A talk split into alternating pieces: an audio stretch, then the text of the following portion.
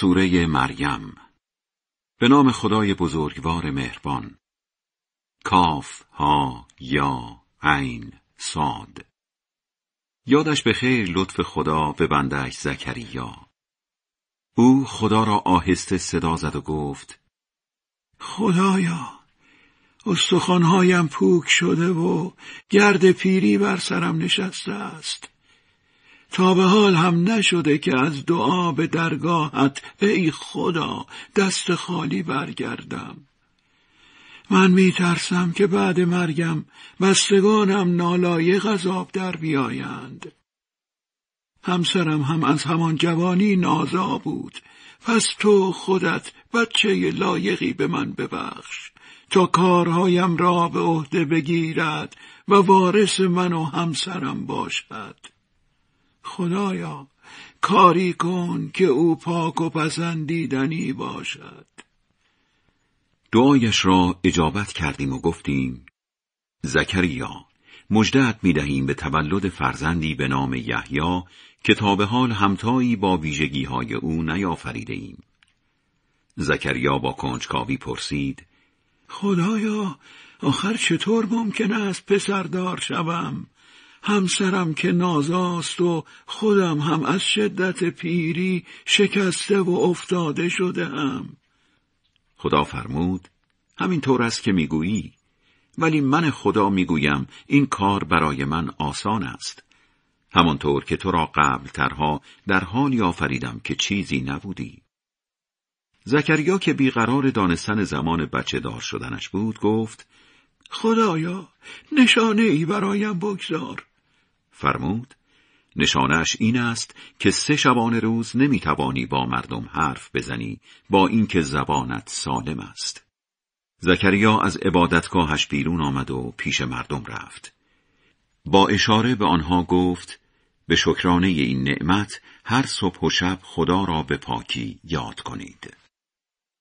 به یحیی بعد از به دنیا آمدنش گفتیم معارف و احکام تورات را جدی بگیر در همان کودکی به او حکمت بخشیدیم قرآن از باورهای عقلی و پندهای اخلاقی و دستورهای فقهی و نیز بصیرتهای راهگشا به خاطر محکم بودنشان با نام حکمت یاد می کند.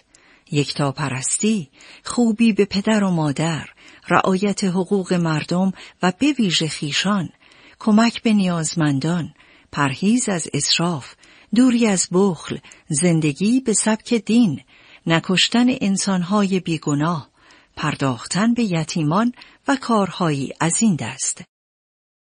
خودمان اشتیاقی در نهادش نهادیم و روح و روانش را پرورش دادیم. او دائم مراقب رفتارش بود و با پدر و مادرش مهربان به مردم زور نمی گفت و ستمگر هم نبود. درود بیکران بر او روزی که به دنیا آمد و روزی که از دنیا می رود و روزی که دوباره زنده می شود. در این سوره داستان مریم را برای مردم بازگو کن.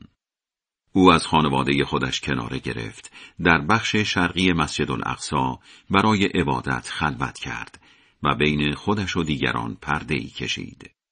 جبریل را به سویش فرستادیم. او در نگاه مریم به صورت جوانی خوش قد و قامت ظاهر شد. مریم با نگرانی گفت امیدوارم مراقب رفتارت باشی. من به هر حال از تو به خدا پناه می‌برم. جبرئیل گفت من فرستاده خدای تو هم تا پسری صالح به تو ببخشم. مریم با تعجب پرسید آخر چطور ممکن است پسردار شوم؟ با اینکه نه مردی با من ازدواج کرده و نه بدکاره بودم. جبرئیل گفت همین طور است که می‌گویی. ولی خب خدا می‌گوید این کار برای من آسان است. انجامش می دهیم تا او را معجزهی شگفتانگیز برای مردم و مایه برکت خود قرار دهیم و این کاری است حتمی. بالاخره بچهش را باردار شد. در دوران بارداری در مکان دوری خلوت کرد. تا اینکه درد زایمان او را به زیر تنه به ظاهر خشکیده خرمایی کشاند. از درد جسمی و فشار روحی اینطور نالید. ای کاش مرده بودم و این روزها را نمی‌دیدم. و کلا از یادها رفته بودم. به محض اینکه عیسی به دنیا آمد مادرش را دلداری داد. نگران نباش. ببین خدا زیر پایت جوی آبی راه انداخت. آن تنه درخت خرما را به طرف خودت تکانی بده تا جان دوباره بگیرد و برایت خرمایی تر و تازه بریزد. از آن خرمای تازه بخور و از این آب گوارا بنوش و شادمان باش. اگر کسی را هم دیدی به اشاره بگو نظر کرده برای خدا روزه سکوت بگیرم. به همین دلیل امروز با کسی صحبت نمی کنم. در حالی که کودکش را بغل گرفته بود او را پیش قومش آورد. آنها بوت زده گفتند آهای مریم دست به کار عجیب و غریبی زده ای. آهای خانم محترم نه پدرت امران مردی لاعبالی بوده و نه مادرت هننا زنی بدکاره. مفسران برای خواهر هارون چهار احتمال معنایی دادند آن احتمالی که با بقیه آیه و آیه قبل همخانی بیشتری دارد این است که هارون مردی فاسق و بدنام بوده است و هر فرد بدی را کنایوار به او نسبت می‌دادند. معادل فارسی امروزی این نیش و کنایه را در اینجا خانم محترم گذاشتیم. ولی مریم با خاطری آسوده به عیسی اشاره کرد که از خودش بپرسید. آنها با عصبانیت گفتند آخر با بچه قنداقی چطور حرف بزنیم؟ ناگهان عیسی به حرف درآمد. من بنده خدایم او به من کتاب مقدس داده و مرا به پیامبری انتخاب کرده است. وجود مرا هر جا که باشم مایه خیر و برکت قرار داده و سفارشم کرده است که تا زنده ام نماز بخوانم و صدقه بدهم. کاری کرده که با مادرم خوشرفتار باشم و هیچ وقت زورگو و پند ناپذیر نباشم. درود بیکران بر من روزی که به دنیا آمدم و روزی که از دنیا می‌روم و روزی که دوباره زنده می‌شوم محمد این است عیسی ابن مریم و ماجرای واقعی او همان که درباره آفرینشش شک و شبهه می کنند. محال است خدا برای خودش فرزندی انتخاب کند زیرا او منزه از این هاست وقتی چیزی را بخواهد فقط تا فرمان بدهد باش به سرعت به وجود می آید. عیسی ادامه داد در حقیقت خدا صاحب اختیار من و شماست بپرستیدش که راه درست همین است. با وجود این سراحت کلام عیسی بعدها خیلی از فرقه های مسیحی دربارهش اختلاف نظر کردند. وای بر آنها برای حضورشان در روزی خطیر چون در این باره تحریف و بزرگ نمایی کردند. روزی که پیشمان می آیند چقدر شنوا و دانایند. امروز ولی این قماش ستمکار غرق گمراهی اند. آنها را از روز حسرتی بترسان که دیگر کار از کار گذشته است حالان که زندگیشان را در غفلت و بی ایمانی گذراندند. ماییم که زمین و ساکنانش را مانند ارث در اختیار می‌گیریم و همگی فقط به سوی ما برگردانده می‌شوند. در این سوره داستان ابراهیم را هم برای مردم بازگو کن. او پیامبری با صداقت بود. به عموی خود آذر گفت عمو جان آخر چرا چیزی را میپرستید که نه میشنود و نه می‌بیند و نه دردی از شما دوا می‌کند عمو جان از راه وحی دانشی نصیبم شده که نصیب شما نشده است پس بیایید و از من پیروی کنید تا به راهی درست راهنماییتان کنم امو جان از شیطان اطاعت نکنید که شیطان در برابر خدای رحمان نافرمان است امو جان واقعا از این میترسم که عذاب خار کننده خدای رحمان سراغتان بیاید و آن وقت هم نشین شیطان شوید آذر با تندی گفت یعنی تو از معبودهای من واقعا بیزاری ابراهیم؟ اگر دست از این حرفها بر نداری هرچه به دهانم بیاید نسارت می‌کنم. برای همیشه از جلوی چشمم دور شو. در برابر تندی او ابراهیم گفت باشد خدا حافظ ولی از صاحب اختیارم برایتان آمرزش خواهم خواست. او با من مهربان است. در بسیاری کشورهای اسلامی برگرفته از فرهنگ اسلامی دو نوع سلام متداول است. اما در ایران فقط سلام رو در روی رسم است. سلام این آیه احتمالا همان سلام خداحافظی است. از شما و بتهایی که به جای خدا صدا می‌زنید فاصله می‌گیرم و صاحب اختیارم را صدا می‌زنم. به امید آنکه از نتایج دعا و نیایش با او بی بهره نمانم. وقتی با دوری از آنها و بتهایی که به جای خدا می پرستیدند به دیار غربت رفت پسری به نام اسحاق و نوهی به نام یعقوب به او بخشیدیم و این نسل را پیامبر کردیم. همچنین از رحمت ویژه خودمان برخوردارشان ساختیم و نامی نیک و آوازهی بلند برایشان به یادگار گذاشتیم. در این سوره از موسا هم یادی کن. او بنده ای ناب و فرستاده خدا و پیامبری بزرگوار بود مخلصین خودشان را برای خدا خالص می کنند و خدا هم آنان را برای خودش خالص می سازد. یعنی دیگر در دلهایشان جایی برای غیر خدا باقی نمی ماند و جز خدا به چیز دیگری مشغول نیستند. وسوسه های شیاطین جنی و انسی هم نه تنها در دلشان اثر نمی‌گذارد بلکه آنان را بیشتر به یاد خدا میاندازد. از سمت راست کوه تور صدایش زدیم و بعد رمز و رازگویان به خودمان نزدیکش کردیم. از رحمت خود برادرش هارون نبی را معاون او کردیم. در این سوره از اسماعیل هم یادی کن. او مردی خوشقول و فرستاده بزرگوار خدا بود. خانوادهش را همیشه به نماز و صدقه سفارش می کرد و در نگاه صاحب اختیارش بندهی پسندیدنی بود. بالاخره در این سوره از ادریس هم یاد کن. او پیامبری با صداقت بود که او را به مقامی بلند مرتبه رساندیم. تمام اینان که نعمت ویژه به آنان داده شده و بعضیشان پیامبرانیند از نسل آدم و از نسل کسانی که با نوح سوار کشتیشان کردیم و از نسل ابراهیم و یعقوب و بعضیشان هم آنانیند که دستشان را گرفتیم و انتخابشان کردیم بله تمام اینان وقتی آیات خدای رحمان برایشان خوانده می شود سجده کنان و گریه کنان به خاک می افتند. بعدها نسلهایی به جایشان آمدند که نماز را ضایع کردند و اسیر شهوت رانی شدند. بالاخره به گمراهی خودشان پی خواهند برد. مگر آنانی که توبه کردند و ایمان آوردند و کار خوب کردند. آنان وارد بهشت می‌شوند و ذره‌ای به ایشان ستم نمی شود. آن بهشت باغهای همیشه سبز و نادیده است که خدای رحمان به بندگانش وعده داده است و آنچه او وعده دهد آمدنی است.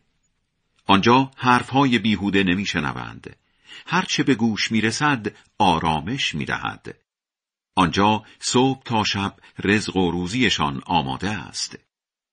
این همان بهشتی است که برای هر یک از بندگانمان که مراقب رفتارش باشد به یادگار می‌گذاریم. جبرئیل می‌گوید ما فرشتگان جز به فرمان خدا فرود نمی آییم. کارهای ما و منشأ پیدایش ما و وجود خود ما همه در اختیار اوست و خدا هرگز فراموشکار نیست. این آیه با آیه بعدش پاسخ جبرئیل به پرسش پیامبر صلی الله علیه و آله و سلم است. وقتی حضرت علت تأخیر جبرئیل را جویا شدند. همان صاحب آسمان ها و زمین و هر آنچه میان آنهاست. بنابراین او را بپرست و در پرستش او صبور باش. همتایی با ویژگی های او می‌شناسی؟ هر یک از افراد اشاره شده در آیه پنجاه و نو می‌گوید آیا بعد از آن که مردم از قبل زنده بیرونم میآورند؟ آیا این انسان به یاد نمی آورد که قبل از این ما او را آفریدیم با آنکه چیزی نبود؟ قسم به خدایت که آنها و شیاطین را در روز قیامت جمع می کنیم سپس دور تا دور جهنم زانو زده احزارشان می سازیم. بعد از هر گروهی افرادی را بیرون می کشیم که در برابر خدای رحمان از همه سرکشتر بودند و به همین ترتیب تا آخر. ما بهتر می‌دانیم چه کسانی در کدام طبقه جهنم جا می‌گیرند. بدون ردخور هر یک از شما هنگام عبور از پل سرات به جهنم نزدیک می شود. این خواست بیچون و چرای صاحب اختیار توست. آنجا آنان را که مراقب رفتارشان بودند نجات می دهیم و ستمکارها را زانو زده در جهنم رها می کنیم.